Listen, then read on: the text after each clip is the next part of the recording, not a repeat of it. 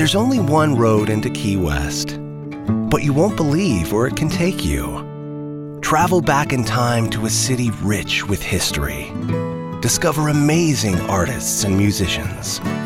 Taste seafood fresh off the boat. Or just kick back and soak up the island vibe. For more about Key West, visit flakeys.com. Key West, close to perfect, far from normal. It's time to get your checking account to zero with free checking from PenFed. That's zero ATM fees, zero balance requirements, and zero time spent waiting for your paycheck to direct deposit because you can receive it up to two days early. Open your account with just $25 and see how big zero can be. Apply online today at penfed.org slash free checking. Early direct deposit eligibility may vary between pay periods and timing of payer's funding. To receive any advertised product, you must become a member of PenFed, insured by NCUA.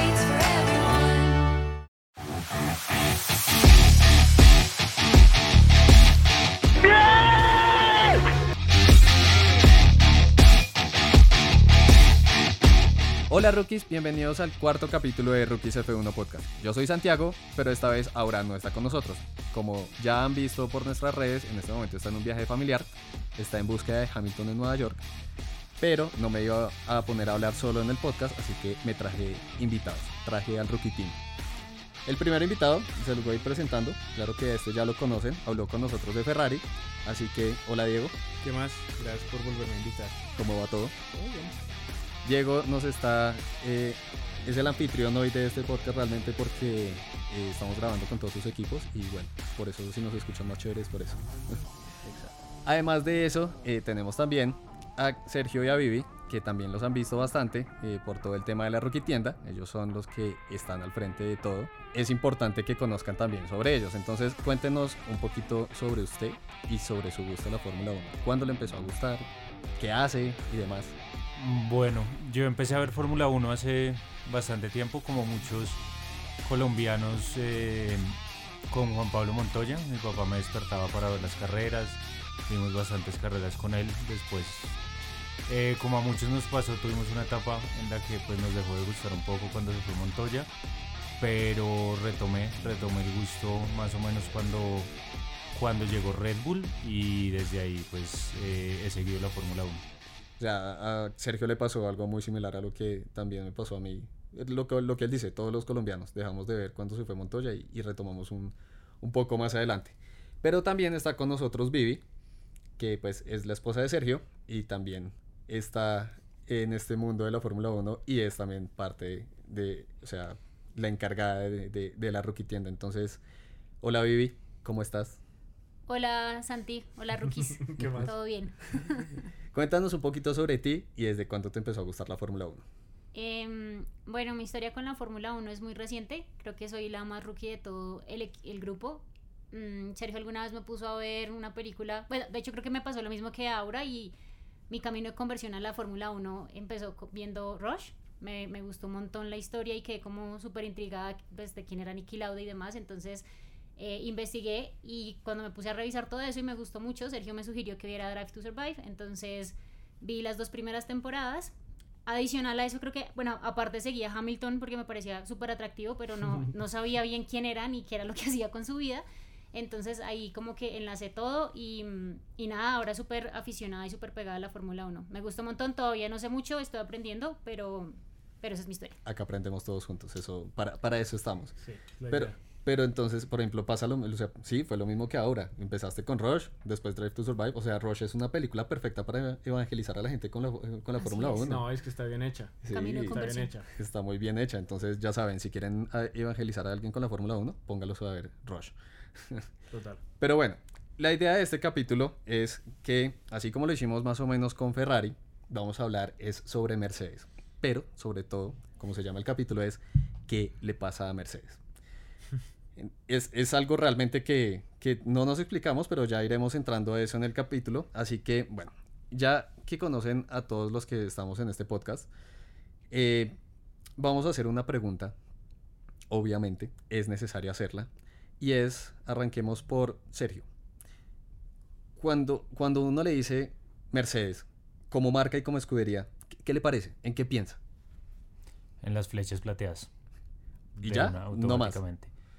Eh, pues en ese momento tienen, tienen cosas icónicas como, como Toto y Hamilton. eh, pero, pero esos, pues ellos tienen más historia que solo eso y, y para mí son las flechas plateadas de, de hace unos años y del principio de la Fórmula 1. Ok, ¿y tú, Vivi? Bueno, pues yo no sé, no conozco tanta historia de la Fórmula 1, pero adicional a lo que dijo Sergio, creo que, que no sé, si uno nada más habla de Mercedes y no solo piensa en la Fórmula 1, es, es una marca que está como top of mind en la Sí, mayoría de, claro, de las... O sea, lo o sea, si piensas, si piensas en carros, una de las primeras marcas que a mí se me viene a la cabeza es Mercedes, entonces creo que pues sí, solo le adicionaría eso a lo que dijo Es una de las primeras marcas y de las marcas más elegantes. Ah, Exacto. Uno piensa en. Mercedes y uno piensa en un carro Ah, obvio, sí, en un carro de lujo, pues. Sí, sí, o sea, una uno, categoría- uno no piensa como lo mismo que uno piensa cuando ve un Ferrari, que es un, es un carro de lujo, pero pues De Conceptos acuerdo, diferentes. sí, sí, sí. uno piensa en Mercedes y no necesariamente tiene que ser deportivo. Exacto, sí, o sea, De son conceptos muy diferentes. Es elegante. elegante, de Exactamente, es elegante. Es como uno siempre que piensa en las categorías, pensémoslo, de calle, entre comillas, asequibles para todo el mundo, gama alta, uno siempre pone arriba como BM y Mercedes, pues sobre todo acá pasa en Colombia, Ah, Mercedes. ¿no? BM y Mercedes categoría alta, No, pero lo que pasa es que no. BM es mucho más deportivo y Mer- Mercedes, es más... está en otra categoría. Qué pena. De acuerdo. Qué pena, qué Eh, pena. Vuelvo y digo, o sea, BM uno lo ve como una línea un poco más deportiva y Mercedes más elegante, es lo que usted dice, sí, es, es diferente, pero pues... Sí, pero ¿Qué otras, ¿Qué otras marcas acá en Colombia que pasa que haya así? Pues realmente uno lo que digo. Volvo, Audi. gracias. Bueno, sí, también, ok. Pero pues, o sea, son las que primero se ven, pues bueno, me pasa a mí, primero se ven a la cabeza. Pero bueno, Definitivamente Mercedes es el top of mind de, de esa categoría. es, es cierto, Sí. total. O sea, uno siempre, siempre tiene eso en la cabeza y también viene el hecho a la historia que tiene como tal Mercedes. No solo como escudería, sino como marca como tal, ¿sí? Pero para no desviarnos tanto en el tema de marca, sino centrarnos únicamente en la Fórmula 1, es importante también conocer un poquito la historia de cómo arrancaron en este mundo, mundo del deporte. Hay una cosa que dijo Sergio que es muy importante mencionar y se adelanta un poco a lo que yo tenía pensado, pero es, es parte de la historia de Mercedes y es el tema de las Silver Arrows. Y es, bueno, ¿quién conoce la historia de las Silver Arrows? Pues yo conozco el mito o el, o el sí, la, la historia que, que se ha mitificado un poquito y es que iban a correr una carrera que no necesariamente era Fórmula 1. No, fue mucho antes. Sí, fue, Ujú. fue como en los 30. Sí, algo así como en el 30. Sí, fue como en los 30 y por una razón u otra que era como bajarle el peso al carro, ya sea como por reglamento o porque querían que el carro fuera más liviano, cogieron lijadoras y le quitaron toda la pintura al carro hasta que quedó plateado. Eso es lo que yo sé, no sé si haya más historia detrás de eso. Exacto. Ustedes saben algo más de la historia, de- ¿no? No, fue lo que le vi para el podcast. Pues eso, eso es básicamente como en resumidas cuentas lo que dice. Se dice que era por cumplir el reglamento, se dice que era porque eh, el carro no cumplía, un, un montón de cosas, pero eh, no, no se sabe puntualmente el por qué fue. También es un tema como de marketing en lo que hemos visto. Pero sencillamente funciona, ¿sí? Porque uno tiene a. Mercedes en la cabeza como las Silver Arrows. Y, y de hecho fue muy raro cuando en 2020 las empezamos a ver negras, sí. que pues fue un cambio, uno entiende el Fue por un qué el cambio. cambio, pero, ya era, extraño, era sí, exacto, ya era hora de volver a lo que a lo que teníamos. Pero bueno, ya entrando como tal a la historia de la escudería, tenemos que el primer Gran Premio en el que participó Mercedes fue en 1954, el Gran Premio de Francia. Y ese año y el siguiente año lo ganaron con Fangio, ¿sí? O sea, apenas arrancaron en la categoría, fueron campeones. Y de forma consecutiva, ¿sí? Entonces, digamos que Mercedes arrancó entrando, eh, o sea, arrancó pisando con toda, me- pero acá es donde tiene Mercedes un problema en su historia como, como marca, como tal, y es Le Mans en el 55. La tragedia. Sí. ¿Saben de, de eso, Vivi? Eh, sí, pues un accidente súper grave que hay. Lo, lo que entiendo es que un, un carro sale disparado hacia, hacia el público y pues obviamente hay un montón de muertes y pues es una tragedia. Y Mercedes inmediatamente se retira de absolutamente todos los lugares donde tenía presencia pues automovilística, Sí, sí, de competencia. de competencia. sí. Ujú, Exacto, o Y sea, quedaron bien, bien traumatizados golpeados. porque es que además la competencia siguió. O sea, esa carrera siguió hasta que se acabó. y es que no fue sí. cualquier cosa, o sea, fueron 84 muertos por culpa del Y accidente. ya había habido Sí. como tres accidentes antes. Y esas carreras no las paran. Y Es, es- muy grave. Es, es muy grave, la verdad, porque bueno, el automovilismo antes era otra Pues, cosa, ¿no? Sí, o sea, sí, en sí, seguridad y se todo era... todos los años. Exacto, mi- mínimo, mínimo había una muerte. Sí. El caso es que eso, lo que sucedió en Le Mans, dio para que Mercedes decidiera retirarse del automovilismo como tal. Obviamente siguieron siendo marca, eh, siguieron siendo eh, fabricantes de carros, pero ya no estaban más en competencias. O sea, ese año en el 55 dijeron no más. Eh, este fue, es el, único, el último año en el que competimos, que, como dato curioso, de las 12 carreras que tenía ese año el calendario de la Fórmula 1, las 9, las ganó Mercedes. Entonces, no, no tengo el dato, dato exacto si las 9 las ganó Fangio. No. Ese año fue campeón. ¿No fue Fangio? No, no, no, sí, pero no todas las ganó. También hay unas Ah, que ok. gana el, el compañero. que no recuerdo cómo se llama, pero bueno. Pero, pero pues igualmente, nueve de las 12 carreras las ganó Fangio. Entonces, pues, eh, perdón, no Mercedes. Entonces, pues bueno, desde ahí digamos que tenían su dominio marcado como, como sí, escudería. sí, sí. ¿sí? Ya después de eso, y para no hablar yo solo, porque la, ahorita Vivi lo estaba diciendo también, es Mercedes vuelve a la Fórmula 1.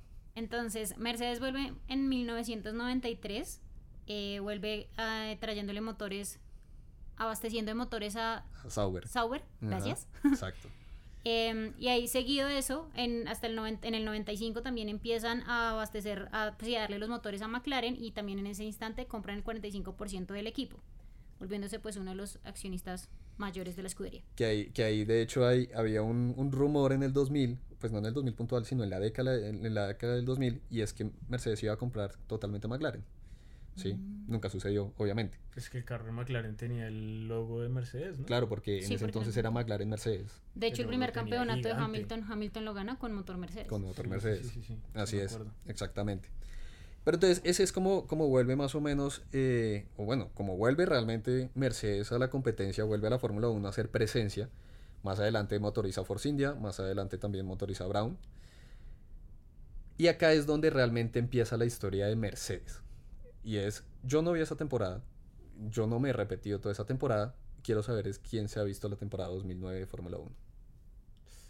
Yo vi varias carreras, no me acuerdo, no, no, obviamente no me la vi toda porque en esa época yo no veía Fórmula 1, pero como que en los últimos años sí he visto varias carreras del 2009. Sergio.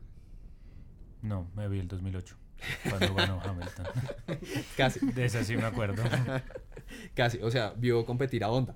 Ah, no, mentira. 2009 sí tengo. No, no, no, ya me acordé. Sí. 2009. mm, ¿Gana Ferrari? 2009 gana Brown. Ah, con el doble difusor creo que es. Con un tema de reglamento que Sí. nadie se dio cuenta. que el carro de Brown Ajá. Los manes hicieron el carro, ganaron Ajá. y ya. exactamente Que, Y que chao. de rookie- sí, sí, sí, sí. Con un tema de reglamentario que, que nadie, nadie Ajá. tomó en cuenta en ese exacto en esa temporada. ajá sí o sea el- fue un tema de avance y de Brown que Ross Brown lo hizo muy bien en el diseño del carro y pues ganaron el- ambos campeonatos pero entonces acá es donde empieza la historia de Mercedes como con tal Barrichello y Button, con Barrichello y Button sí creo que ¿Sí? sí. sí Button fue el que, ga- que ganó el campeonato de pilotos Ah, sí, sí. Y pues bueno, por ende también Brown en ese año ganó, ganó el, de, el de constructores. Pero entonces acá, acá viene, la, acá viene el, el resurgimiento de, de la escudería de Mercedes y es gracias a, realmente gra- gracias a Brown, porque ahí es donde volvía 2008, es, la escudería es Honda, Honda entra en prácticamente quiebra, venden el equipo por una libra a Brown, a Ross Brown, para que eh, con el compromiso de mantener la estructura, ar- arman un carro impresionante y en el 2009 venden gran parte de las acciones al grupo Daimler. De la Daimler mitad de las acciones. 75.1% de hecho, Sí. entre Daimler y el otro nombre no, no lo puedo pronunciar, es alemán. pero, pero el caso es que ahí es donde va la vaina. Mercedes entra siendo una escudería campeona. Sí, o sea, Mercedes compró un equipo campeón. Sí, no. Compró un Pues- equipo que, que tenía un carro que por una razón u otra No. ganaron, pero... Pero, o sea, por eso. Pero campeón... Pero literal, no, no, literalmente compró un equipo campeón porque Sí. ganaron los campeonatos. O sea, eso es Sí, a lo que me refiero. Pero un equipo campeón que no queda con el mismo carro, que no puede volver a correr con el carro, es un equipo No. que está de cero. De acuerdo, de acuerdo. O sea, solo me refiero es a que hicieron Sí, la sí, adquisición entiendo, de un entiendo. equipo que, Sí, que es razón, campeón. ¿sí? Es, eh, eso es a lo que voy. Eh, ¿Qué pasó? ¿Qué pasó? No, que efectivamente sí era por el tema del doble difusor. Ay, Ya, fact checking. Checking, sí, importante. No quería, es no importante. quería irme sin eso. Pero entonces, aparte de eso, o sea, sí, es un tema de reglamento y demás. Mercedes ayudó al desarrollo de ese carro, ayudó con el tema de motorización para Brown y eso venía siendo parte del proyecto de Mercedes. Acá cuando ya compran como tal la escudería, cuando ya nace Mercedes AMG Petronas F1, porque desde ese ¿Ellos entonces... fueron era- AMG desde el primer año? No estoy seguro, pero si eran Petronas. Sí, Petronas. Petronas sí. sí eran, sí, pero la MG no sé si se lo metieron después. Entraron muchas más personas importantes que hicieron que hoy Mercedes sea lo que es. Sí. Y acá hay cuatro nombres muy importantes para mencionar. Los, ¿Quién los tiene presentes? O sea, ¿quién ayudó a, a- a crear lo que es realmente Mercedes hoy en día? Yo no Yo los- sé si Nicky estuvo desde el comienzo, ¿no? Eso iba a decir, yo los partiría como en dos momentos porque lo que ten- tengo en mente es que en el 2010 llega pues Schumacher, que Ah, obviamente obvio. es uno de los que Obvio. ayuda a Ujú. Y construir Nico, la... y Nico. Y, Y Nico. y Nico Rosberg. Y en el 2013 es, eh, bueno, eh, no, como en el 2012 es cuando se vincula Nicky y Toto, que son los que después van y convencen a Hamilton de que pues le crea la escudería ok. y se venga con ¿Y ellos si a son hacer esos cuatro? Y son esos cuatro, efectivamente, bueno. sí, porque realmente si uno lo ve, el proyecto de la escudería... dándola toda. Sí, no, pues está Dándola toda. El. Nosotros los más viejos sí no sabíamos. El proyecto de la escudería como tal nace con dos pilotos que son Schumacher y Rosberg. ¿sí? Rosberg es joven promesa, venía de Williams y venía para ser campeón, que logró después. Y Schumacher pues sencillamente lo sacaron de su retiro para ayudar a levantar la escudería. Lo hizo con Ferrari, la idea es que Mercedes lo hiciera algo es muy, muy similar. raro que un piloto se retire y esté satisfecho con el retiro. Más siendo siete ve. veces campeón. Y a Schumacher le va, pues no mal, pero no puede, ¿Le va no mal? puede ganar. Sí, pues, No necesariamente, o sea, con el carro que tenía, Así, eh, hizo lo que podía hacer. Looking to give back this holiday season? Donate to the Army Historical Foundation. For 40 years, the Army Historical Foundation has ensured our nation never forgets the sacrifices of those who serve. As the Army's nonprofit partner, the foundation constructed the National Museum of the United States Army. The foundation's work also extends beyond the museum's walls, restoring artifacts, touring historic battlefields, and remembering all we owe to America's Army veterans. Donate today at armyhistory.org. exacto. Sí, no, era un proyecto. Era un Todos proyecto. sabían que era un proyecto a 4, 3, 4 años. Sí, y realmente, es, y realmente es que yo siento que a Schumacher lo trajeron fue para desarrollar el carro. Para hacer algo muy similar a lo que ayudó a hacer en Ferrari, que fue desarrollar el carro con el que ganó cinco campeonatos seguidos. Bueno, los carros con los que ganó. Siento que querían hacer exactamente lo mismo en Mercedes cuando lo trajeron. ¿Sí? Sí, no, iba como ahí complementar que pues no estaba mal porque, o sea, nacen y entran a hacer una escudería pues de media tabla, pero en el año que entran llegan a ser de media tabla. Sí, sí, sí, sí. Sí, No. sí no les fue terrible. Ajá. Sí, no les fue terrible. Ujú. y, y bueno, ahí, ahí es que hay muchas vainas que, que- que- que hay que hablar justamente de eso, y desde el, cómo nace Mercedes y lo que dice Vivi es cierto, o sea, Mercedes entra y Mercedes realmente nunca le ha ido mal, ¿sí? Depende de uno cómo lo vea, pero, pero sí, porque pues es que uno tener, ese es la- el primer año de la escudería, con un carro totalmente nuevo y quedar de cuartos en el campeonato no está mal, No, ¿sí? no está mal. No, le- no le estaban apuntando a más. Sí, sí, claro, pero es que por ejemplo, no sé, si uno tiene ahorita como ejemplo a Aston Martin, Ah, estaba pensando en lo mismo. ¿Qué? Como- pues Aston Como de lo mal que les está yendo. Eh, Sí. Exactamente, sí. Lo que pasa es que Aston Martin a mí me parece distinto porque Aston Martin solo cambió el nombre desde... Solo ha Desde venido cambiando el nombre. India. No han cambiado mecánicos, no han cambiado ingenieros, muy poquitos. Mm. Ha cambiado Y- como el team principal, pero pues es el mismo carro. Y también siento que Mercedes no ha durado lo suficiente en la Fórmula 1 como para ver todas las, las fases que puede tener un equipo. Por ejemplo, Williams. Williams estuvo en lo más alto, fue campeón varias veces seguidas, estuvo a cena, etcétera. Y ahorita Está en la inmunda. Exacto. Entonces creo que todavía nos falta. Creo que Mercedes todavía. O sea, uno lo ve muy grande por los ocho campeonatos eh, de constructores y los siete de pilotos eh, seguidos. Pero siento que todavía le falta para ser un equipo realmente histórico de la Fórmula 1. Sí, estoy de acuerdo. Pero vea que ya que lo menciona, adelantándome en los datos que tenía, y llega el momento de decir datos en el capítulo, sí, de acuerdo, no han estado lo suficiente en la, en la categoría como para ver toda esa montaña rusa que sufren los equipos históricos. Pero es que los, los, los números, las cifras de Mercedes son una cosa absurda, ¿sí? acá lo tengo. Mercedes ha participado en 15 temporadas en total, contando las, las dos, o sea, 54 y 55. 253 grande- de- grandes premios, 124 victorias, 135 pole positions. Ah, Sus pilotos han hecho 94 vueltas rápidas, han subido 266 veces al podio y han hecho 6.375.5 puntos en su historia. Sí, Pero déjeme terminar eh, la comparación rápida, porque comparándolo con históricos, Ferrari ha hecho 8.836 puntos en toda su historia. La escudería que ha estado en Claro, toda la pero, Cal- Calvo, eh, eh, Sergio va a decir lo que yo iba a decir. pero es que usted está comparando un periodo de tiempo de Exacto.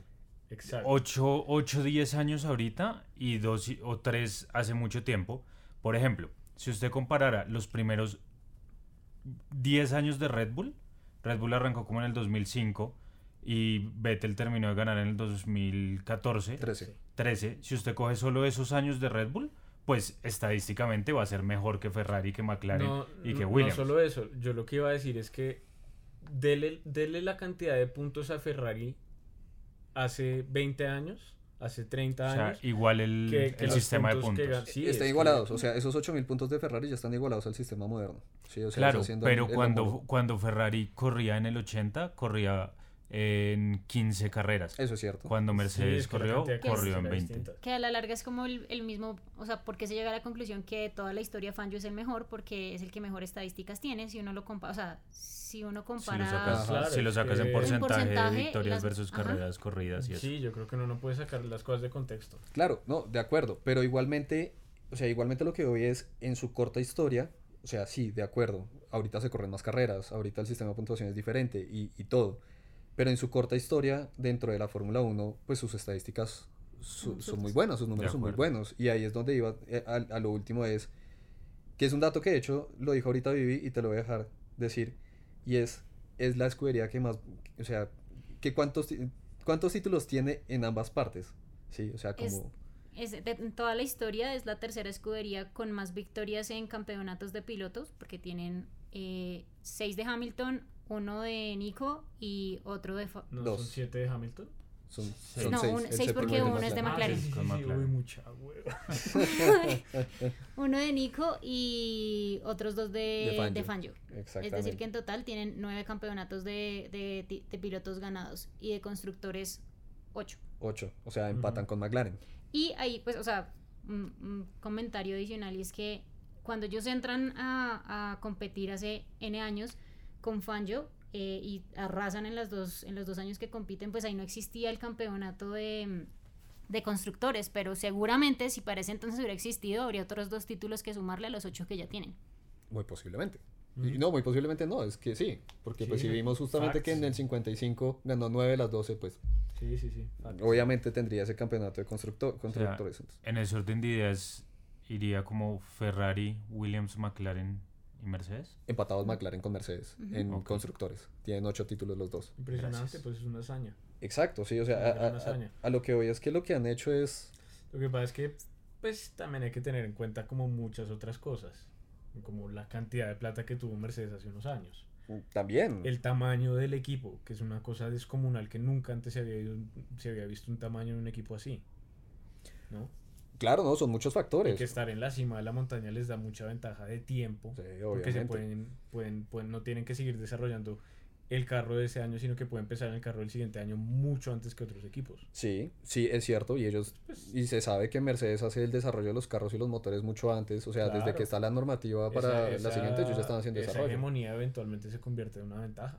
Claro, claro, así es. Y aún así, vean el 2022. ya vamos para allá, ya vamos Uy, para allá. Sí, eso toca hablarlo. Pero, pero parte de esas cifras, sí, parte de todas esas cifras hay que atribuírselas a, o sea, a los responsables de esas cifras. Mejor dicho, parte no, hay que atribuirle esas, esas Sí, cifras a todo, eso. sí. Sí, la escudería, mucha plata, de acuerdo. Sí, sí. Mucho desarrollo, mucho todo, sí, absolutamente sí, todo eso. Pero ¿quiénes lo han conseguido? Sí, y acá, a, a Hamilton lo que es de Hamilton. exactamente, Sí. acá venimos a la parte en la que Vivi estaba esperando todo el capítulo. Y es, quienes no lo saben, Vivi es la más fan de Hamilton. Así que esta sección es solo para ella. y es que hay que atribuir eso, ¿sí? Yo solo voy a abrir este pedazo diciendo, Mercedes ha tenido pilotos muy grandes, muy, muy grandes. Solo ha tenido tres campeones, como lo dijo Vivi, Hamilton, Rosberg y Fancho, no más, ¿sí? Pero yo quiero mencionar que Hamilton lo que ha hecho por Mercedes es una cosa impresionante, porque de todas las victorias que tiene Mercedes, 82 se las ha dado Hamilton, 77 poles se las ha dado Hamilton. Y la más de la mitad de los puntos que ha sumado Mercedes se las ha dado Hamilton, que son 3.280.5 puntos. O sea, es, es una máquina Sí, no es impresionante. una bobadita. ¿sí? No, es, no, es, no es cualquier cosa. Entonces, Es- dale, Vivi. No, un comentario y es que como pues yo soy muy rookie en la Fórmula 1, escucho mucho el tema de que, eh, ah, que Hamilton solo tiene carro. Sí, obvio, Mercedes tiene un carro impresionante y le ha dado un carro muy bueno a él, pero, pero pensando en la historia que ahorita estábamos contando, pues por algo cuando ni siquiera estaban dando los buenos resultados, eh, en la- el piloto que tienen en mente era Hamilton. O sea, por algo Nicky y Toto salen a buscar a Hamilton y a convencerlo de que le van a dar un carro en los siguientes X años para que sea campeón y que él es el piloto idóneo para que venga y construya la escudería con ellos y construya pues todas esas cifras que ahorita Santi estaba diciendo. Y lo hizo. Es verdad, siempre, pues en la historia siempre el mejor piloto normalmente termina en el mejor equipo y no es casualidad que, que los, los mejores pilotos terminen ganando los- casi siempre los campeonatos. Y desde hace tiempo, si uno veía en la época de mm, Prost y Senna, cuando ellos cambiaban de equipo, se iban al equipo que ganaba en el siguiente año. Y, y pues eso deja mucho, mucho de que hablar de Hamilton, que lo llamaron porque tenían un proyecto en mente que se hizo realidad con ocho títulos de, de, de constructores y de pilotos. Claro. Y, ese- y esa decisión fue súper controversial siete en su época. Porque man- ¿cómo se va a ir? De McLaren. ¿Cómo se va a ir de McLaren disque a Mercedes? O sea, un equipo que está llegando de, de quinto. O sea, uno De- entendería o sea, hasta Ferrari. Y sí, no solo ¿cómo eso, la allá? historia de McLaren. Ujú. que, Claro. pues, por McLaren lo mismo pasó Senna, tuvo Exacto. campeonatos. eh, era un equipo bastante más grande en ese, o sea, en historia y en repercusión en la Fórmula 1 en ese momento. Claro. eh, y fue una apuesta bastante arriesgada, pero Claro, sabemos no, cómo le fue. y, y McLaren tenía un muy buen carro en su momento, o sea, con el carro que ganó Hamilton era un muy buen carro, ¿sí? Y, el, Sí, a- sí. y el año pasado el Y que tenía Hamilton Alonso sí, también era muy bueno. Seguramente Rosberg tendría más campeonatos si Hamilton no hubiera llegado.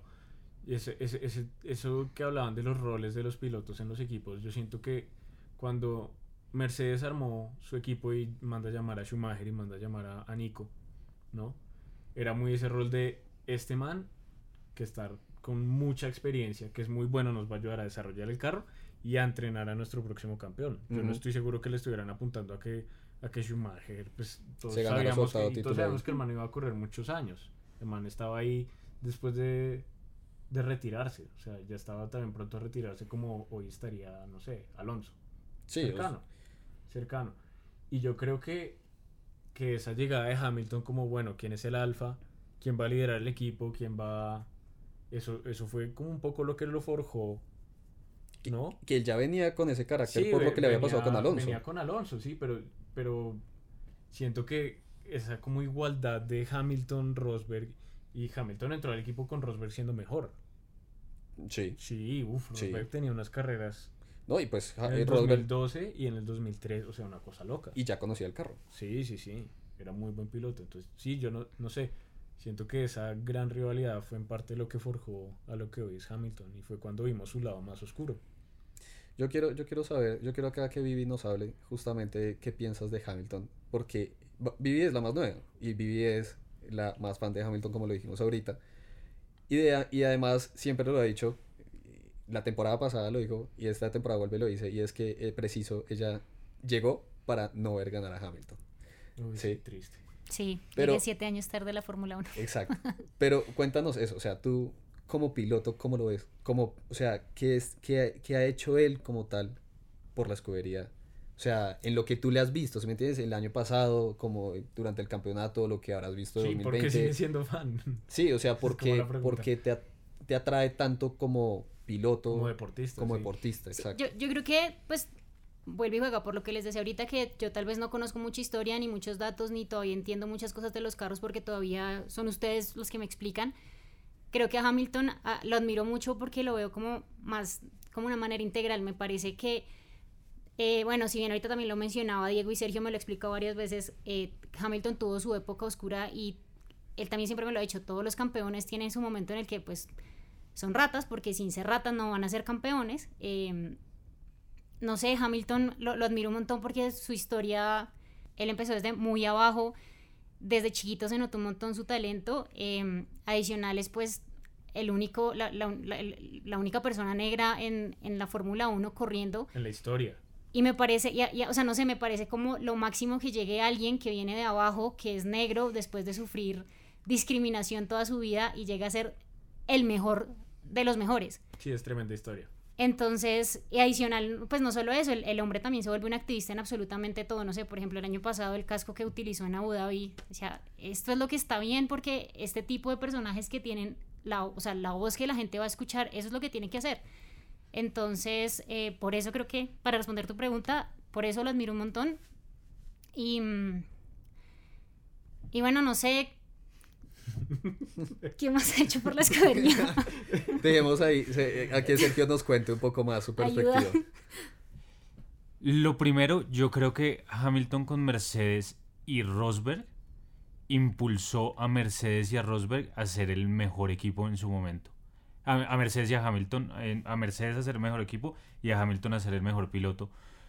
Porque, pues, no sé, en el- los campeonatos que peleó contra Botas y únicamente contra Botas y nadie se le acercaba, Hamilton ganaba y ganaba faltando siete carreras, pero no era el corredor que fue en el 2014 contra Nico que perdió el campeonato, pero 2016. 16, perdón, pero peleando todo. No fue el mismo corredor que peleó contra Verstappen el año pasado y estuvo a un par de curvas de ser campeón mundial. Entonces creo que Hamilton ha impulsado al equipo a cada vez ser mejor por estar eh, llevando los límites de la categoría cada vez más lejos. Y vimos que está y pues siempre ha estado preparado para los retos que le ponen y cada vez que se le planta algo por delante siempre ha sacado su mejor manejo. Y pues lo vimos el año pasado con pues con lo que ya les contaba de, de Hamilton versus Verstappen que pues yo sinceramente hace varios años no veía correr a Hamilton como estaba corriendo y más en esas últimas como cuatro carreras que ganó tres y la última quedó de segundo fueron carreras impresionantes eh, y él mismo lo decía que era su mejor eh, que era su mejor momento como piloto y creo que eso impulsó al equipo a cada vez ser mejor y a conseguir lo que consiguió en esos años de gloria Ok. Y es que, o sea, sí, no, pero realmente es, o sea, a ver, yo, yo a Hamilton lo respeto demasiado, ¿sí? Y antes de, de seguir con su punto, porque sé que de pronto va por el mismo lado. Sí, sí, pero diga porque lo mío es controversial. ok, antes de entrar a la controversia. Yo respeto demasiado a Hamilton. O sea, Hamilton es un piloto impresionante. si lo respeta demasiado le puede decir Sir Hamilton Así Sir Luis Lewis. Hamilton. Sir Lewis. Qué falta de respeto. Si nosotros sacáis que Hamilton. No, él, él la verdad es un gran piloto. Cuando el tráfico te sube la presión, nada mejor que una buena canción. Cuando las noticias ocupen tu atención, enfócate en lo que te alegra el corazón. Y cuando te sientas mal, un buen médico te ayuda a sanar.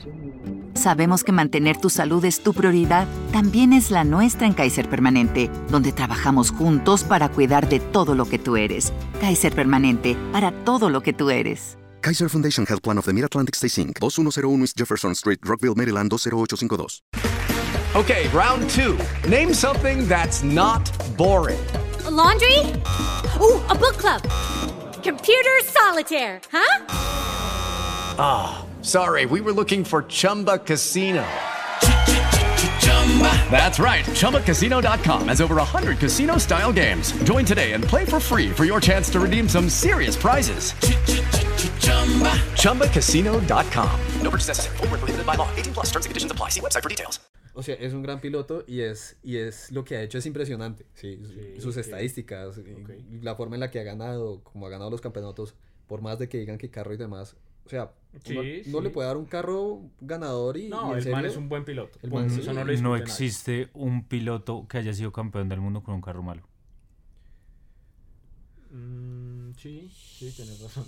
Sí, Silencio sí, es. Yo cierto. tampoco he visto tantos campeonatos, pero pues. No, es cierto, es cierto, pero pues, o sea, Pero pues si Hamilton gana este, ya habría el primero. Nadie, exacto, nadie va a ser campeón con el, con el Williams de esta temporada. De acuerdo. Nadie va a ser campeón Sí. con el Haas de hace un año. Pero es que esos no, no solo no son carros buenos, son carros malos. O sea, ya, ya Están pasados al otro lado. Sí, están pasados. sí, o sea, eh, es como si Pero dijera sí- ganar con McLaren. Yo sí quiero, Sí, yo, sí este- este quiero momento. yo sí quiero hacer una especie de pregunta, porque, Ajá. por ejemplo, Sergio mencionaba que esa, esa rivalidad Rosberg-Hamilton y tener a los dos en el mismo equipo y que Rosberg gane un campeonato entre los campeonatos de Hamilton lo impulsó a ser mejor piloto. Digo yo, Bottas es bueno y hemos visto que es bueno, pero Mm. no es Rosberg. Y Sí. su rol en el equipo era lo menos Rosberg posible. Era muy Ah, pasivo, lo trataban terrible, o sea, no tenía como ninguna, ningún buen trato dentro del equipo, así al- como de la forma que tratan a Hamilton. Estaba segundeado. Es, era un piloto, y su mentalidad ya era de, pilo- de piloto de apoyo. Total. de Checo Pérez. Sí. Sí, sí, es, es apoyar, es apoyar al que está de primero en el equipo. Ahora, ¿no será que Hamilton como que entró en una zona de confort teniendo a Bottas todos estos años como piloto, compañero de equipo, que no lo empuja, que no lo pelea? Hamilton entra en una zona de confort, entra Russell y le da tres vueltas.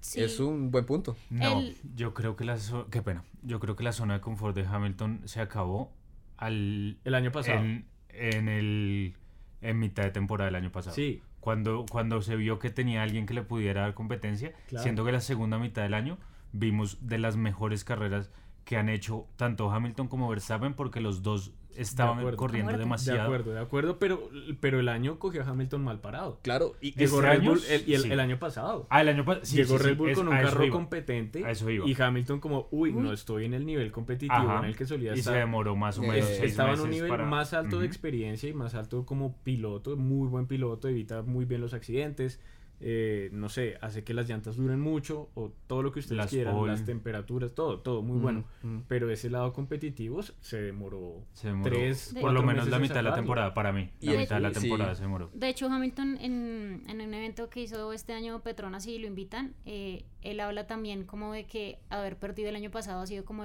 en cierta manera las mejores cosas que le han pasado porque pues lo sacudieron un montón, a- a- o sea, en todo nivel en su vida, tanto pues deportiva Claro. como, como personal. Entonces, claro. eh, Pues que le hacía falta el, el- también se fue Rosberg y, y ya no había quien le compitiera. Es cierto. Por allá O sea- Vettel le compitió un poquito, por allá tenía Eh, sus vainas, pero no. En ese orden de ideas, ¿ustedes creen que si Hamilton hubiera estado en el nivel que terminó la temporada, la tenía el sí. carro para ser campeón? Claro. Para ser el, el año pasado. Sí. Es que no, no solo es. Sí, él, él tenía el carro. O sea, si hubiera Todos estado todo el vimos un año muy buen Mercedes. como las últimas 5 o 6 sí, todos carreras. vimos un muy bueno. Pero un Hamilton que no está en su zona de confort no comete el error que cometió en Baku. que le costó el campeonato. ¿Qué le costó el Un- un- campeonato? un- ese, ese error no lo comete alguien que tiene el nivel de competitividad que, que, que tenía Hamilton antes. Pues- Por ejemplo, ver a, a- a Leclerc hoy en día. Leclerc es un piloto competitivo, es, no es tan agresivo, no es tan pesado, pero aún comete errores de rookies.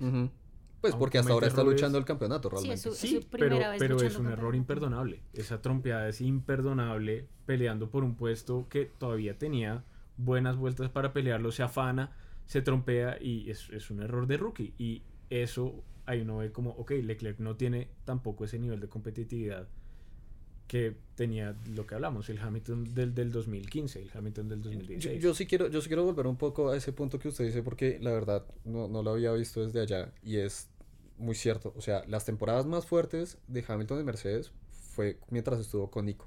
O sea, fue lo más competitivo Sí. que estuvo. sí, Y, y Nico le sacó práctica, pues sí, le sacó lo mejor a Hamilton y, Sí, y y le lo ayudó peor, realmente. lo peor y lo mejor. Sí, lo mejor y lo peor. Y eso también pues le habrá ayudado a forjar es- esos últimos grandes pasos como piloto que necesitaba para seguir sacando todos sus otros triunfos, sus otros campeonatos. Que con lo que usted dice, o sea, no lo había visto así, sí tiene mucho Sí. sentido que cuando llegó Botas, a Botas claramente lo contrataron diciéndoles, usted va a ser el escudero de Hamilton. Usted va a ganar una Sí, otra no carrera. sé si le hayan dicho eso cuando lo contrataron, pero, pero, pero- sí le haber dejado Sí. claro que Él iba a ser ahorita, el segundo. a menos que él se gane su puesto de primero. Exacto, que, no, lo hizo. Sí, pues Bottas solo ganó 10 carreras mientras estuvo en Mercedes, en todos sus años en Mercedes. Sí. Entonces, lo que usted dice también es muy cierto, porque yo recuerdo, por ejemplo, 2020, pese a que fueron solo 17 carreras, Hamilton ganó con una ventaja, una cosa impresionante. Sí, sí, no. Sí. Es que esa temporada fue una cosa. Esa loca. temporada como que nadie la quería correr, ¿no? También es que... Sí, Además, plena qué pena, pandemia. en esa temporada tenían DAS. En esa temporada DAS. tenían el En esa DAS. temporada tenían el DAS. Yo no sé, ¿tú, tú sabes qué es el DAS. Que, eh, sí, el que fue súper controversial, que ajustaba Ah, sí, sí, sí. el, El ángulo Sí, de- el- que sí, el ángulo de los... Sí, Sí, se explicaron. Sí, no. o Que, sea, pues, que hablando del DAS, a mí sí me parece que ese tipo de desarrollos no deberían castigar al equipo que lo encontró. Deberían es permitir a los otros desarrollarlo. per- permitir a los otros sí, desarrollarlo. Al final, Varias veces que sí. al exacto, o sea, al final deberían decir, pues, o sea, está De dentro del hecho- reglamento, miremoslo de forma en seguridad y eso, y pues si alguno lo Sí. encontró, eso le pasó a Brown y No, ganó el pero yo- o yo sea, creo que déjenlos, muchos- déjenlos competir en, en- entre el marco de la normativa. Yo creo que muchos de los aspectos que hacen a un carro de Fórmula 1 lo que es hoy, en algún momento deben ser ilegales. Pues, por ejemplo, el- El- Ay, los no hay- timones con, con todos esos botones y Ah, vainas que controlan Hay un todo eso fue campeonato de. Schumacher que creo que todavía como que tiene una historia oscura, ¿no? Bueno, Ah, por el control de tracción, creo que es. Sí, es que gana- el que antes- gana pues que al día de hoy- estaba el control de tra- tracción, estaba el launch control, todo. O sea, por ejemplo, Williams. No, nada Williams más- en el 93 gana por, por el sistema que ellos tienen de, de, de la suspensión, ¿no Sí, es? suspensión que se adaptaba. Ah, exacto, Y que vaina así. Pero nada más, pues ah, recientemente el Party Mode de, de Mercedes también lo bloquearon. también, exacto. ¿Por qué? Porque esos manes tenían un motor que nadie le podía competir en una, en una quali y después en carrera volvían a tener el motor normal. Que por eso es que quitaron lo de los modo motor. O sea, Que, sí, por ese Party Mode, que pues ahí es donde va mi punto y es déjenlos competir. Si encuentran algo que está es permitido por el reglamento, no castigues al que lo encuentra. permita a los otros que lo desarrollen. permita a los otros que los desarrollen. El problema es que, pues, en los últimos años la Fórmula 1 también se ha enfocado en volver más parejo el deporte, porque Sí. hubo unos años tremendamente aburridos y pues la época Hamilton fue dura de ver, la época Bot- eh, Vettel fue dura de ver y veni- venimos, venimos de como de tres grandes eras, la era Schumacher, la era Vettel y la era Hamilton Sí. y no hemos tenido solo entre Vettel y Hamilton no entre entre Schumacher y Vettel hubo una parte que hubo varios campeones de varias escuderías diferentes pero que se pelee un campeonato con varios competidores hasta el final mm, no ha habido Claro. Y dale, tres Vivi. pilotos compitiendo perdón no ha habido desde esa época creería yo Sí. Dale, Vivi, lo que ibas a decir. no, en realidad tenía una, una pregunta para otra vez enfocar, como volver al tema en el que, está, que estábamos ahorita y es si ustedes creen que entonces así como Nico en su momento incomodó tanto a Hamilton que sacó lo mejor de él, pues ahorita Russell está llegando también a Sí. pues o sea, pues Russell es buenísimo y a hoy pues con el dolor de mi corazón se- le está yendo muchísimo Es- mejor que a Hamilton. Un super piloto. Russell es acuerdo. Demasiado bueno. Va a ser campeón, si- sin dudarlo. Pero, pero no sé, ¿ustedes qué piensan? Que, Pues que ya Hamilton, lo que, Ham- que lo que Hamilton, o sea, que, que ya Hamilton lo que hizo lo hizo y ya no hay más. No, o no, que no, de no, pronto, no. o que Russell va a llegar a ser el Nico de hace unos años Más a sacarle más otra bien. vez. Más bien van a pelear. Yo no creo que a Rossi lo manden de, de botas. De como, bueno, ya déjese pasar. Sobre todo porque está por delante en el campeonato.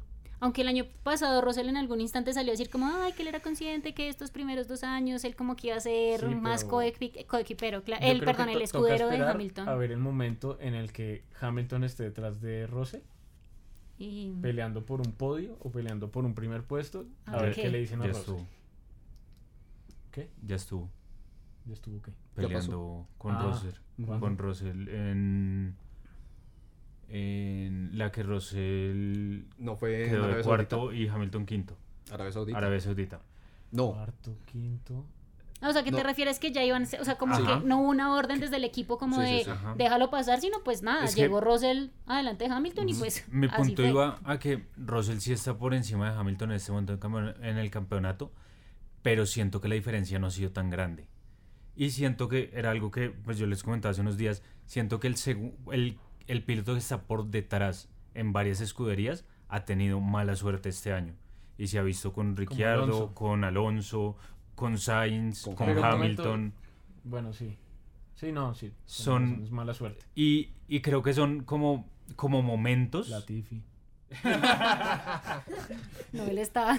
Creo que son de como momentos de cada uno de los pilotos Ajá. que hacen que el impulso los lleve a que la suerte los acompañe o que la suerte no. Por ejemplo, Hamilton en la carrera pasada estaba para terminar, no sé, de pronto noveno o décimo y ganarse un punto y el equipo hace la parada mala a Hamilton Y fuera de eso, tiene la mala Lo- suerte de lo de. Ocon. y Ocon lo cierra. Sí. Cuando Hamilton estaba, el año pasado, cuando Hamilton estaba peleando el campeonato, el equipo la embarraba y la embarraba con botas. Entonces siento que Sí, sí, es cierto. Pero todavía nos falta ver un poco más lo que puede hacer Toda Russell. esa mala suerte se puede acumular y eso se traduce en que el piloto se bajonea Ex- Sí. y se mete en Ese- una zona de la que ya no sale, como le ese es mi pasaba a. Botas. Ujú. Como le pasa que ya que ya no era mala suerte, que ya era el man arrancando mal en todas las carreras. Es mi Sacaba pole y arrancaba mal. O sea, eso ya no es mala suerte. Eso ya es el man. Mental. Sí, Eso ya es se- mental. Se, afectó. Y, lo, y e igual para Russell. En su caso, la suerte lo ha acompañado. El safety car le dio, pues lo adelantó en esa carrera que les contaba eh, por delante de Hamilton. Y eso le va dando impulso. Y siento que en ese momento Russell está compitiendo mejor porque los resultados se les están dando. Y cada vez que hace algo, se nota. Entonces siento que eso lo impulsa. Y corregir ganando es más fácil que corregir perdiendo. Entonces puede Sí, caer claro, uno en un bache por estar sintiendo que no estoy rindiendo a mi máximo, mientras mi compañero de equipo que acaba de llegar al equipo es un peladito, está corriendo en su mejor momento. Sí, yo no sé si hay de pronto. Pero ustedes dicen que es el carro o que es espere, porque es que antes- yo- antes- Me no respondieron Antes mi de que pregunta. siga, antes Ay, de que perdón. siga, pregunta. yo- O sea, mi, mi pregunta es: Sí, de- yo- ¿Hamilton ya fue? ¿O está ahorita No. preparándose? Bueno, ahorita se está preparando para la Met Gala de mañana, pero en este instante de la vida se está, o sea, Russell lo va a llevar a, a sacar lo mejor de él o ya, ya, ya no lo voy a ver campeón. que sí, sí. yo sí respondí, yo sí, Sí. sí respondí, yo Ah, creo que Yo- Russell va a sacar también, mejor. Ok. yo Para creo- mí ya fue. No, Sí. para mí yo también siento que también va, o sea, vas a- va a explotarle todavía lo- el poquito que le queda a Hamilton Porque antes de lo que, que se yo retire. decía, de pronto existe la más como una posibilidad chiquita que sea el carro. O sea, Listo. puede que sea el carro. Pero, pero ya que se metió ahí, justamente para, para empezar a cerrar, porque ya que repasamos historia, números y demás, y, y ya acá en ese momento la idea es que hablemos como tal de lo que percibimos de la escudería en ese momento, es eso, y es la pregunta, el nombre del capítulo, y es ¿qué le pasa a Mercedes esta temporada? ¿Qué le está pasando? Hmm. No, o sea, obviamente nadie sabe, ¿no? Pero, pero, No, pero ahí es lo que usted dice, no, es el carro, pero son pues, los por pilotos. ejemplo, por ejemplo, el cambio de regulaciones cambia los diseños de los carros y estos son los que más sufrieron con el con el delfineo, con el Porpoising. con el Rebote. aleteo, Rebote. con el rebote. Sí, dejémoslo en rebote. No, así con el rebote y después con la- después cuando intentan solucionar el rebote con el problema de la vibración, que son dos problemas distintos que ha tenido Mercedes grave. Resuelven el rebote con los cables que pusieron. No, No resolvieron la vibración. resolvieron eso. la vibración. Ah, sí. ok.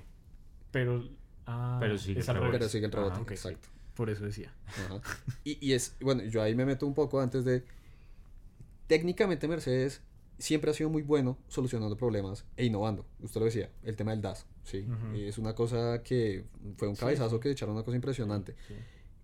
Técnicamente siempre han estado ahí, por eso tienen ocho títulos de, de- de constructores de forma consecutiva. Y este año ver lo que le está pasando a Mercedes es una cosa impresionante porque sus problemas son técnicos.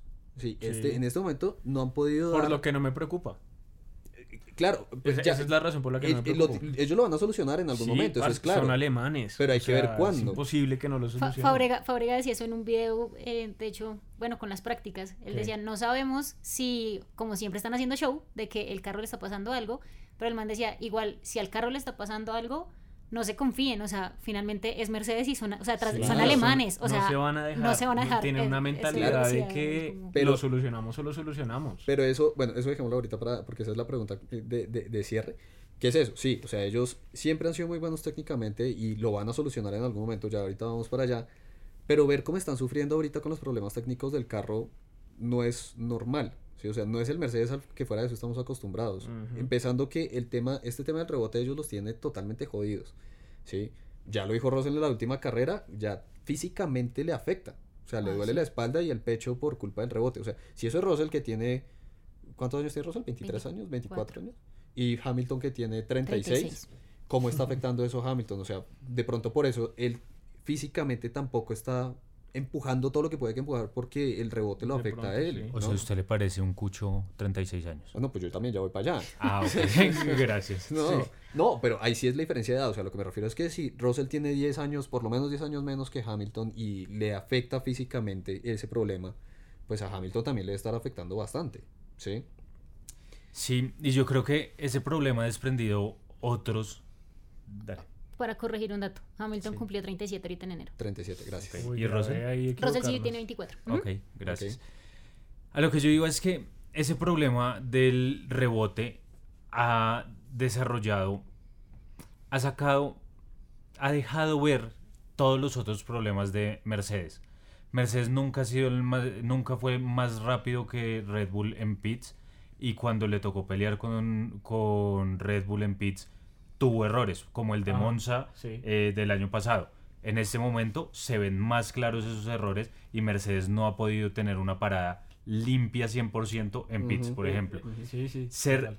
siento que ser así de lentos en este momento y ponerlos como en cualquier rango entre el quinto y el décimo piloto, más o menos pueden estar ahí en cualquiera y se pueden encontrar con un Haas y quedar detrás o perder la posición con botas, está haciendo que veamos todo el resto de cosas que se les pasaba a Mercedes porque eran un segundo más rápidos que el resto anteriormente, como el tema de los pits, como el tema del manejo de las llantas y otro tipo de cosas que no se notaban tanto. Incluso cosas técnicas del carro que sí se notaban, como las curvas. Como las curvas en las que Red Bull era mucho más rápido, que son las curvas lentas. Y Mercedes siempre ha sido muy rápido, había sido muy rápido en recta. Y, y sí, pero Mercedes, yo siento que desde, desde que empecé a entender un poquito los lados técnicos del carro, uno sí se daba cuenta que la diferencia en las curvas de Mónaco, Red Bull contra Mercedes, se notaba mucho y llevan con este problema muchos años y no lo solucionaron. Y tuvieron mucho tiempo para solucionarlo, que es un problema de aerodinámica seguramente, y no lo solucionaron. Y acá vienen a pagar porque ya no, son, no solo son lentos en las rectas, sino que ahora siguen siendo lentos en, en las curvas y pierden por todos lados. Es que, es que ahí lo que le pasaba a Mercedes, complementando lo que, lo que usted estaba diciendo, ellos sufrían mucho en curvas y Red Bull era muy rápido en curvas por el tema del rake, que es la inclinación que tiene el carro, Ajá. cómo se levanta. Sí. Sí. entonces por eso es que ellos eran más rápido en recta y Red Bull puede ser más rápido, más, más rápido en la curva. Sí. Eso antes, pero, pero espere que allá, allá voy. Este año, que todos los carros tienen que buscar es ser lo más bajos posibles para poder maximizar el efecto suelo, ¿sí? y generar mayor downforce, Mercedes está sufriendo es por eso, porque a ellos les está tocando hacer lo contrario. Ellos, para poder empezar a solucionar el rebote, y a Aston Martin también le ha tocado hacerlo, es levantar el carro. Ellos tienen que levantar el carro para que el rebote sea menor, y pero por culpa de eso pierden downforce. Creo que no sé si valdría la pena explicar qué es el efecto suelo y por qué está pasando el rebote. Sí, vale la pena. Ok, está bien. El efecto suelo se genera gracias a un... Bueno, en la física este es el tema del efecto Venturi, el túnel de Venturi. Y es que el aire que está entrando en este caso por delante del carro, imagínense, es una compuerta más grande, se acelera porque se vuelve como, se angosta el paso del aire, ¿sí? Entonces no, no sé cómo explicarlo con palabras, no de forma visual, pero es, imagínense una caja grande por donde entra el aire y en esa caja solo tiene un hueco donde viene un tubo de papel higiénico. Y luego atrás vuelve y se sale una caja de cartón. Eso hace que el aire que esté, todo el aire que está entrando en la caja, al pasar por el, el tubo de papel higiénico, se acelere y hace que vaya más rápido que el que en este caso está arriba del carro. Cuando la velocidad del aire es menor, eh, en una, sub- o sea, tengan, imagínense una hoja de papel. Cuando el aire que va por debajo del- de, la hoja de papel es, es más rápido que el que va arriba, la presión es mayor, perdón, menor. Eso hace que la presión que está arriba sea mayor y empuja el carro hacia abajo. Contrario a lo que pasa Y con en los aviones. español eso significa... Y en español, eso significa. No, eso es. O sea, Es- eso en español eso significa que entre los carros más pegados están del suelo, Ah, menor presión tienen debajo del carro, por Eso lo cual que- más carga aerodinámica tienen y pueden Ajá. ir más rápido en curvas y cogerlas eh, en curvas y, y desarrollar más velocidad final en recto. Gracias, Sí, gra- gracias. Es gracias. que me meto al tecnicismo y entonces ya no, después no lo traduzco. Y el rebote, y el rebote está pasando por... Ah, y el rebote, lo que sucede es que es tanto el aire, o sea, los equipos lograron maximizar tanto la entrada de aire frontal que el aire que viene por debajo del carro no tiene suficiente espacio para salir por detrás. Y eso hace que se levante el carro.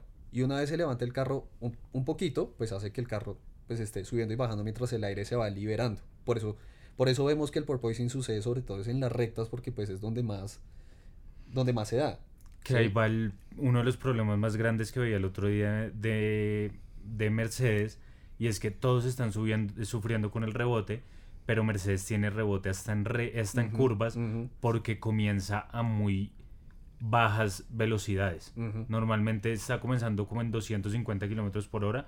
Mercedes arranca antes a, a tener rebote y eso hace que, pues, si un carro de Fórmula 1 rebota en curvas, no van a poder ver cómo, en qué punto frenar y en qué punto tomar la aceleración exacta para poder salir y pues desprende otros muchos temas técnicos que hacen que el carro al final pues no esté compitiendo de la manera que, ellos querían.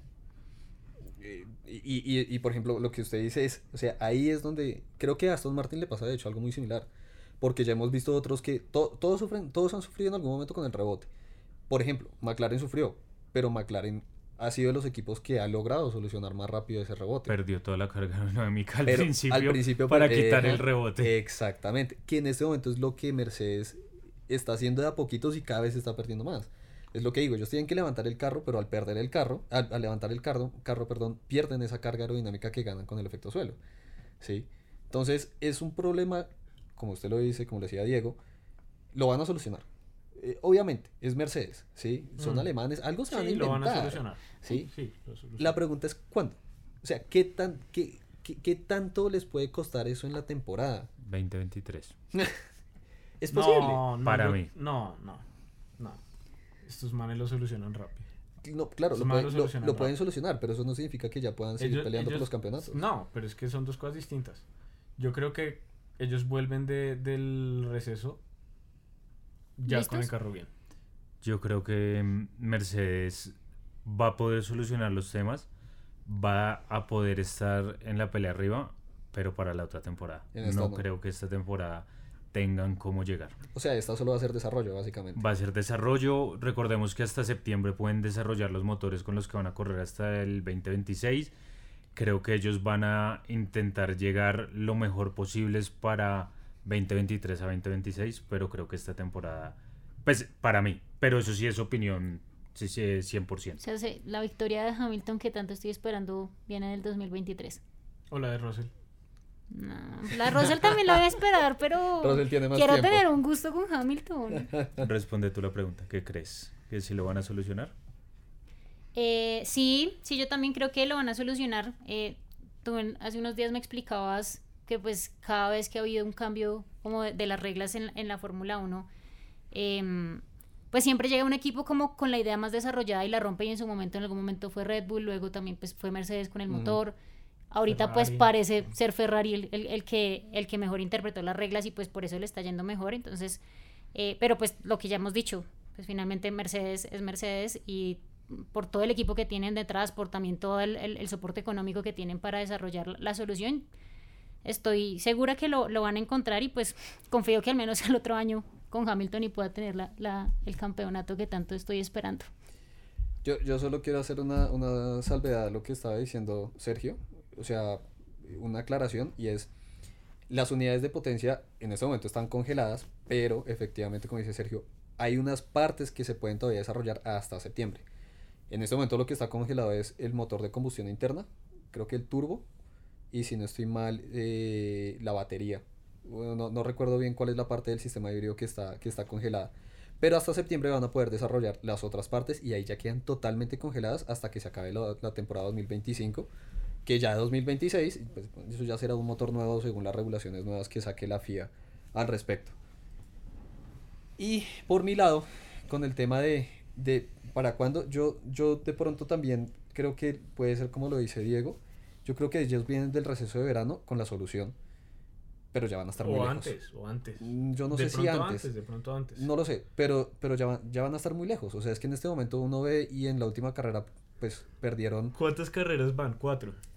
4 de cuatro de 24. Cuatro. De- de Pues 23. Es, De muy 24, temprano. Es muy porque temprano. no se ha cancelado Rusia. Por O eso, sea, son está- 23 con Rusia. La fecha está. No, son 24 con Rusia. No, son ah, 23 no, son Rusia. 23. Son 23 Son con 23 Rusia. con Rusia. Gracias. La fecha está, pero. Vamos sea, en el que- 17%. Sí, Ujú. es muy temprano, el 17 por- todavía pueden pasar muchas cosas. Claro, pero usted va y mira, usted, usted va y mira e igualmente Red Bull ya les quitó el tercer el segundo puesto en, en constructores y se van a, y se van a alejar si siguen ¿Con con, cuántos problemas. puntos? Como 50.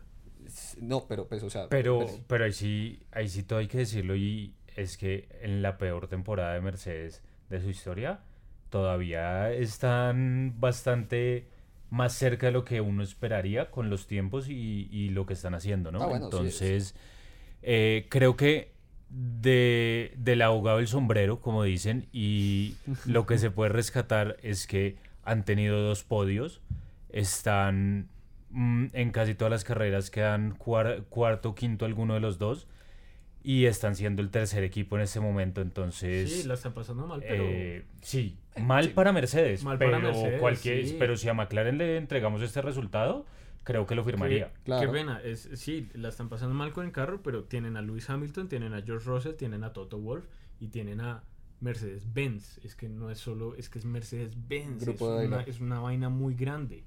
De ¿sí? acuerdo. Por más mal que les esté yendo, tienen a todo eso.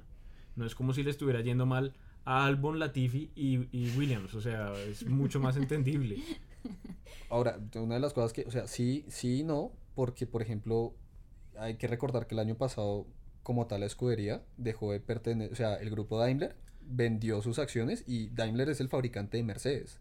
O sea, como tal, ya no tienen el apoyo de, de la fábrica Sí, de pero- Mercedes, pero porque eso le pertenece ahora a siendo la Ineos. misma gente del equipo. No, sí, sea, claro, el equipo sí es. Mercedes. Solo digo, es como, bueno, ok, independientemente de eso. Siguen teniendo a Petronas, es que están muy ah, armados. Sí, pero, pero Aston Martin tiene Aramco y, y, y ahí está. Sí, pero es que Aston Martin nunca ha sido un equipo genial, es que estos ya están armados. Eh, El caso es que sí es cierto que Mercedes en algún momento echará para arriba. Y cerrando ya con lo que usted decía, hasta les puede servir no quedar en lo, en lo alto del campeonato de constructores por las nuevas regulaciones que hay. El tema de que mientras más arriba queden, menos tiempo tienen de desarrollo, menos tiempo tienen en el túnel de viento y demás. ¿sí? Eso le puede, puede ser que Mercedes realmente esta temporada está apuntándole solo a desarrollar el carro y encontrar el carro que van a necesitar para poder competir ahora sí de 2023 a 2025 porque la unidad de potencia ya la tienen. Necesitan es saber cuál es el concepto que realmente les funciona para tener ese carro que les pelee en la punta. Yo no, no sé, yo creo que de pronto la solución la puedan tener a mitad de año en cuanto al tema del porpoising y demás. Pero pues bueno, no sé, ya no sé hasta qué punto puedan, puedan pelear el campeonato. Que con eso es lo que quiero cerrar el capítulo de hoy. Y es con una predicción así, un tiro al aire. Y es en qué posición queda Mercedes en constructores. No nos vamos a pilotos, constructores. Diego, Van a quedar de terceros. Sergio, Van a quedar de terceros. Vivi. Van a quedar de terceros por el dolor de mi corazón. Pero Mel- Hamilton campeón.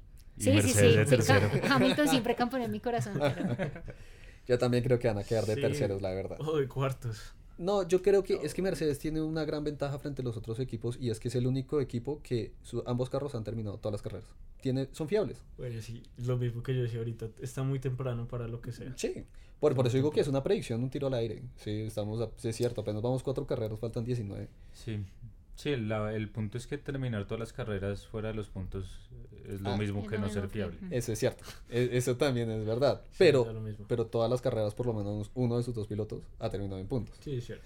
Sí. Sí, no, no, no está tan grave. Pero bueno, para no extendernos más, porque otra vez nos extendimos un poco del tiempo usual del capítulo, antes que nada quiero agradecerles. Muchas gracias por acompañarme hoy, ya que ahora está en Nueva York buscando a Hamilton. Ojalá me invite más. Claro que sí, obviamente. O sea, rookies es de todos y la idea es que vengan a hablar cuantas veces se pueda. Por acá volveré el día que hagan el capítulo especial de Hamilton. Siento que el de hoy fue un capítulo bien Hamilton. hoy Un lo, poquito, hoy lo mandamos a Pero le dimos allá. duro en varias cosas. No, Sí, pero hay no. uno en el que hay que contar toda la historia y ahí estaré yo. Y darle duro también. Y lo entrevistamos. No. Ah, obviamente. El día que Rookie lo entrevisten, ahí me llevarán. Obviamente, no, eso toca llevar a todo el mundo cuando entrevistemos a Hamilton. Sí, en el Gran Premio de Barranquilla. Pero bueno, nuevamente, muchísimas gracias a los tres por haberme acompañado. En serio, es un placer poder hacer esto con ustedes. Y gracias a todos los que nos están escuchando.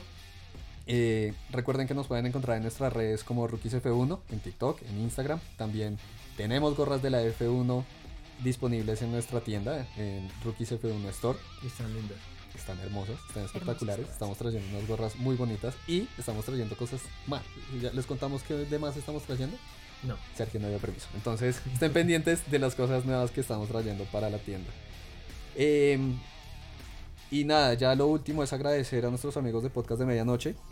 Ellos son los que nos ayudan a producirlo. Los encuentran en sus redes como Podcast de Medianoche. No, Podcast Medianoche. En, los encuentran en Instagram. Y por último, quiero volver a agradecer a Diego, ya que hoy grabamos Ay, con gracias. todos sus equipos. Y el podcast hoy se hubiera escuchado mucho más lindo gracias a él. Gracias, Dieguito. De nada. A la orden. Gracias, rookies. Y nos escuchamos en el siguiente capítulo de Rookies F1 Podcast. Los rookies. Chao. It's seven consecutive Constructors' Championships for Mercedes. They win here in Imola. Get in there, Lewis. That is it, mate. Mercedes AMG Petronas seven times. Seven times, mate.